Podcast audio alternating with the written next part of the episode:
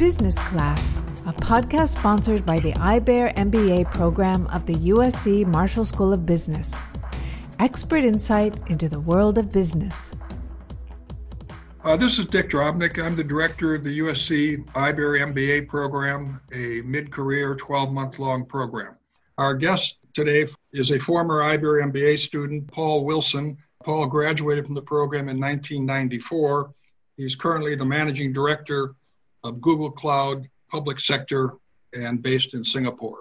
Paul, could we start our conversation with how the COVID 19 pandemic has changed your work at Google? It's been a rather exciting ride uh, at Google Cloud in Asia Pacific um, because we've been incredibly busy uh, supporting customers uh, in response to the COVID 19 epidemic. But let me begin a little bit by sharing kind of what we do uh, in the business. And our role really is to uh, support customers as they migrate their workloads uh, to the cloud. We in Singapore uh, were one of the first countries to really become aware of the growing spread of COVID 19. Um, I think we're very fortunate in Singapore uh, to have very uh, sound and decisive leadership as the government leaders were wrestling with what the COVID 19 was. Uh, there was really clear communication. So, uh, as a citizen uh, and someone who's concerned about family members and friends, uh, we felt very fortunate that there was a lot of information that was being shared uh, but at a, at a company level, uh, at Google, we, we made some decisions very early on in terms of just social distancing within the office place. Um, we had temperature taking before we entered the workplace. Um, so even within Google and within Asia, Singapore was kind of early on in terms of trying to understand what this meant to us in our personal lives, as well as what that meant to us uh, in our corporate professional lives, and, and, very importantly, what that meant for our customers.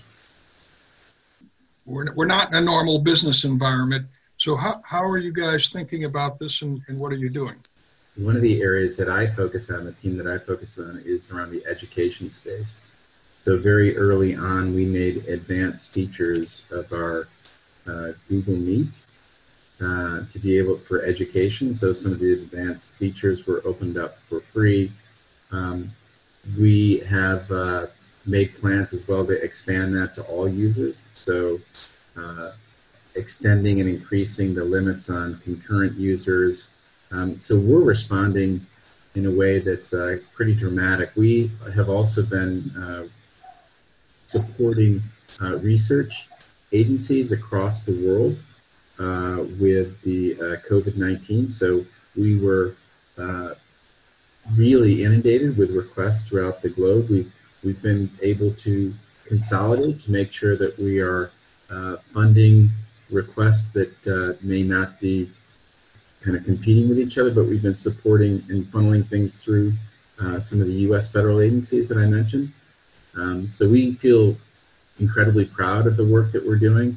Uh, and then there's additional work that's being done at the parent company level, at the at the Alphabet level, but at Google Cloud, um, yeah, we've been very responsive. Um, we support also partners. Partners are an incredible part of the story. Uh, so that's giving a lot of credits, and, and we have a partner uh, services fund to make sure they can respond. Um, so really across the board, uh, we've been making uh, investments, if you will, in, into the response to the COVID 19 pandemic. What impacts have you been seeing in your customers' operations, and how has Google responded? Uh, I lead a sales organization, um, but we pivoted very quickly to how we can support customers, uh, as in particularly in the public sector segment that I serve. So these are government agencies, healthcare agencies, education. Each one of those is dramatically affected. So as a company, um, we kind of looked at different areas, different types of customers and how they're being affected. So there was some customers that were very acutely and directly impacted by the pandemic.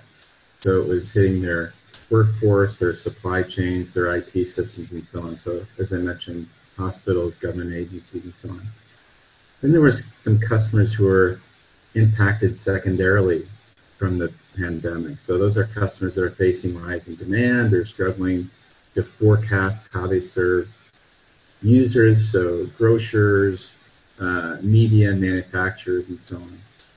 Then there were customers also that had to just really quickly enable remote or work from home scenarios. And, and frankly, many weren't prepared for that. Businesses weren't necessarily prepared, schools weren't necessarily prepared.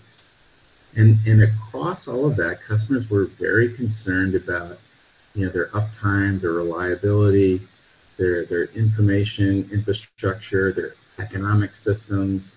Uh, so those financial institutions, governments, as I mentioned, and really across the board as well. It's, you know, there are many customers that are under severe uh, financial stress because of the stay-at-home work orders, and we have fewer work- workers, and in some cases, customers have costly uh, legacy IT systems. So there was, it was interesting because it wasn't just one problem or one need or one requirement, and it wasn't even just one facet of one's business or one's support to uh, their citizens. So there's different dimensions to that. Well, when you said you're doing this across Asia with educational institutions and, and governments, is that from Japan to Australia, or is it your team is just working in Southeast Asia? No, uh, Dick. So my team is uh, we're supporting customers in Japan, uh, in North Asia, Hong Kong, Taiwan, in India, Korea, Southeast Asia, Australia, New Zealand. Uh, and it's interesting because different countries are experiencing uh, kind of different uh, degrees of, um, of impact uh, and maybe at different times. So we're learning as well as we expect there may be some more um, complicated issues to address in the near term in India uh, and some of the emerging markets in Southeast Asia. So some of the lessons that we've uh, that we've gained in, in, the U.S., in Europe, uh, in Australia, New Zealand, and how quickly as a as a team we can respond to apply some of those lessons learned, and really to try to get ahead. I think part of what we're doing is, as I mentioned, the continuity of operations. There's the focus, of course, on the healthcare uh, around the responders to make sure that they have information using advanced analytics and so on. But the continuity of business story is incredibly important. So when the government in the Philippines um, goes into a much more constrained uh, work environment, uh, for example, uh, Manila, which is effectively really diminished uh, mobility, the ability for the government in the Philippines to maintain this this continuity of operations to continue to provide services. So we've supported them with one of our technologies called G Suite. Uh, they've been very, uh, in fact, in some of these agencies, what's interesting is how quickly they're adopting technology. So typically, you've got to go through this wave of user experience adoption, but the adoption of the technology is happening at a much, much larger and at more accelerated pace. Let's say we beat the virus uh, or manage it with vaccines and all that within a year or two. Is our experience with the technology and the enhanced technology that you and others are developing going to be such that long term, uh, the Paul Wilson and the future Paul Wilsons will not be traveling men, or at least maybe only 20% or 30%? What, do, what, what are you guys thinking long term?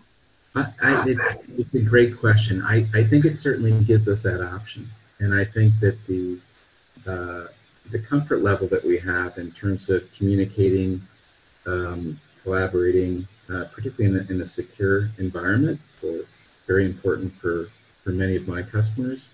I think it certainly gives us some some options. I think people still want to interact at a very personal level uh, even in a professional setting. I think that we, as a society, we've learned we can do a lot. Uh, what's and it's one thing having meetings and being able to talk, and the other thing is actually responding and helping customers deploy technology as they're using technology. that to me has been the most fascinating part of that. Um, the other the other aspect of this uh, the, this COVID nineteen situation is that the types of questions and the dialogue that, that we are having with customers is, is different. And I think there's just this sense of empathy and kind of coming together. Um, and also this accelerated how do we provide insights very, very quickly?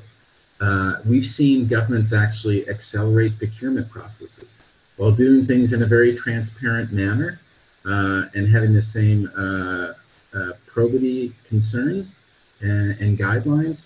But we've seen governments also respond very quickly in, in Asia Pacific. What, what here's a, an interesting example um, that's very very recent. This week, one of my team was supporting uh, a prefecture in Japan. And from the customer's perspective, uh, this is a very senior government official, and his frustration that um, that the government hasn't adopted technology as quickly as other societies. And so when they're now in a situation where working from home is becoming more important, that's something that just as a society really hasn't been done. It's been done to varying degrees in different in different uh, different countries.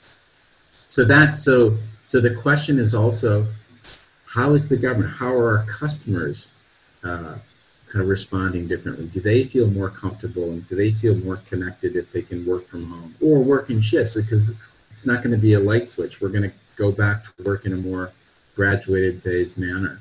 And so, what's the impact on services uh, to the citizens? What's the impact on the healthcare infrastructure? So it's been a fascinating experience. Um, I'd like to get back to a new normal. I think we all would, but I think there is incredible lessons uh, that we will apply. We think at this point we're very much all of us are just into how do we react very very quickly, but we're we're taking a lot of these lessons learned. We're kind of applying lessons learned throughout the globe because uh, we're a global organization, but also how do we capture and retain some of those experiences and making sure that we, we do retain uh, best practices, responsiveness, continuity of operations to our, to our customers and to the citizens. Well, what, what's happening in Singapore now that the second wave of infections are coming up? Or at least as I read it, it's uh, among the, the, the servant uh, class and, and the uh, imported workers who are living in small dormitories. Is, is, Singapore rethinking its its opening and, and, and so on and so forth? I you know, I was I I'm very proud to live in Singapore. You know, it's been my my home. I've been a permanent resident since 1997, um, and the prime minister made a uh, speech um, two weeks ago, and what was striking, Dick, to that very point about the uh, most recent clusters were concentrated in the, the foreign workers who are working in, uh, in live in uh, dormitory type facilities. Very clear messaging from the prime minister to the family members who are not in Singapore that we will take care of your family members who are here that the Singapore government, Singapore society, depends on some of these foreign workers to build the infrastructure, to build the airport. And it's a trading nation, incredibly important to, to our whole economy and society. So, very proud that the government made it very clear that we're going to take care of these foreign workers just as we would our own citizens. Um, the Singapore government has used technology in ways that really are uh, world class. The Trace Tracker application uh, that that we helped the Singapore government develop uh, really is a world class standard of how do we actually use technology to make sure we're identifying clusters and then responding quickly. Um, but Singapore, the society is different uh, schools uh, went into a different mode of operation, kind of teaching from home. Um, going outside, as I do for my walk, we're now required to wear masks. Um, social distancing is enforced at the grocery stores. Uh, it's very clearly marked with lines of tape. of where citizens should stand. If you walk into an elevator, there's an X in the middle which demarks four people should be standing in different parts of the lift. Um, so I think that the, the government in Singapore, you know, certainly concerned that there was this second wave. Um, and that's, I think Singapore is, is um, one of the countries that one would look to, you know, what are the, how, how does the virus react? The, the citizenry here is very responsive. We're not going out and protesting that we can't get out of our house. Um, so we're being very, and, and, and yet we're still seeing these these different clusters appear. Um, so, and it's it's really unfortunate. I've had uh, friends who family members have passed uh, from the virus, uh, and and they can't uh, participate in any you know final rituals for their religion uh, for their parents because they they can't go and see them. So it's impacted at a very personal level as well. And can you give us some final thoughts on where you see the technology is really rising to the challenge? Yeah, so I think I, I think there's a couple of areas where the the impact of the COVID nineteen will highlight um, areas of technology that, that customers have been adopting, but were really kind of coming to the fore. So artificial intelligence uh, and, and data analytics. Uh, how do we make sense of all sorts of different data sets in a way that becomes actionable? So I think we're going to see this continued use of, of AI, uh, machine learning, using big data set, sets to provide uh, information. Um, and I think the whole interaction with technology, so whether that's a, a chatbot uh, whether that's a chatbot that then gets integrated with a, a customer support organization. Uh, that's some areas what we're seeing uh, from a broad technology base as it can be applied to state agencies looking to get uh, unemployment benefits out, customers being able to quickly get information, whether today it's about the COVID-19 and the virus, tomorrow will be about something else. Um, but I think really it's around the, the data, large set data sets, artificial intelligence, and of course the collaboration we've been talking about. How do we use collaboration to, to, to make sure that we can ensure that separation doesn't mean we lose connectivity? Business Class Expert Insight into the World of Business. The host, Dick Drobnick, producer, Pankaj Bhushan, director, Dan Griffin, web developer, Rick Pine, and I am Robin Garthwaite.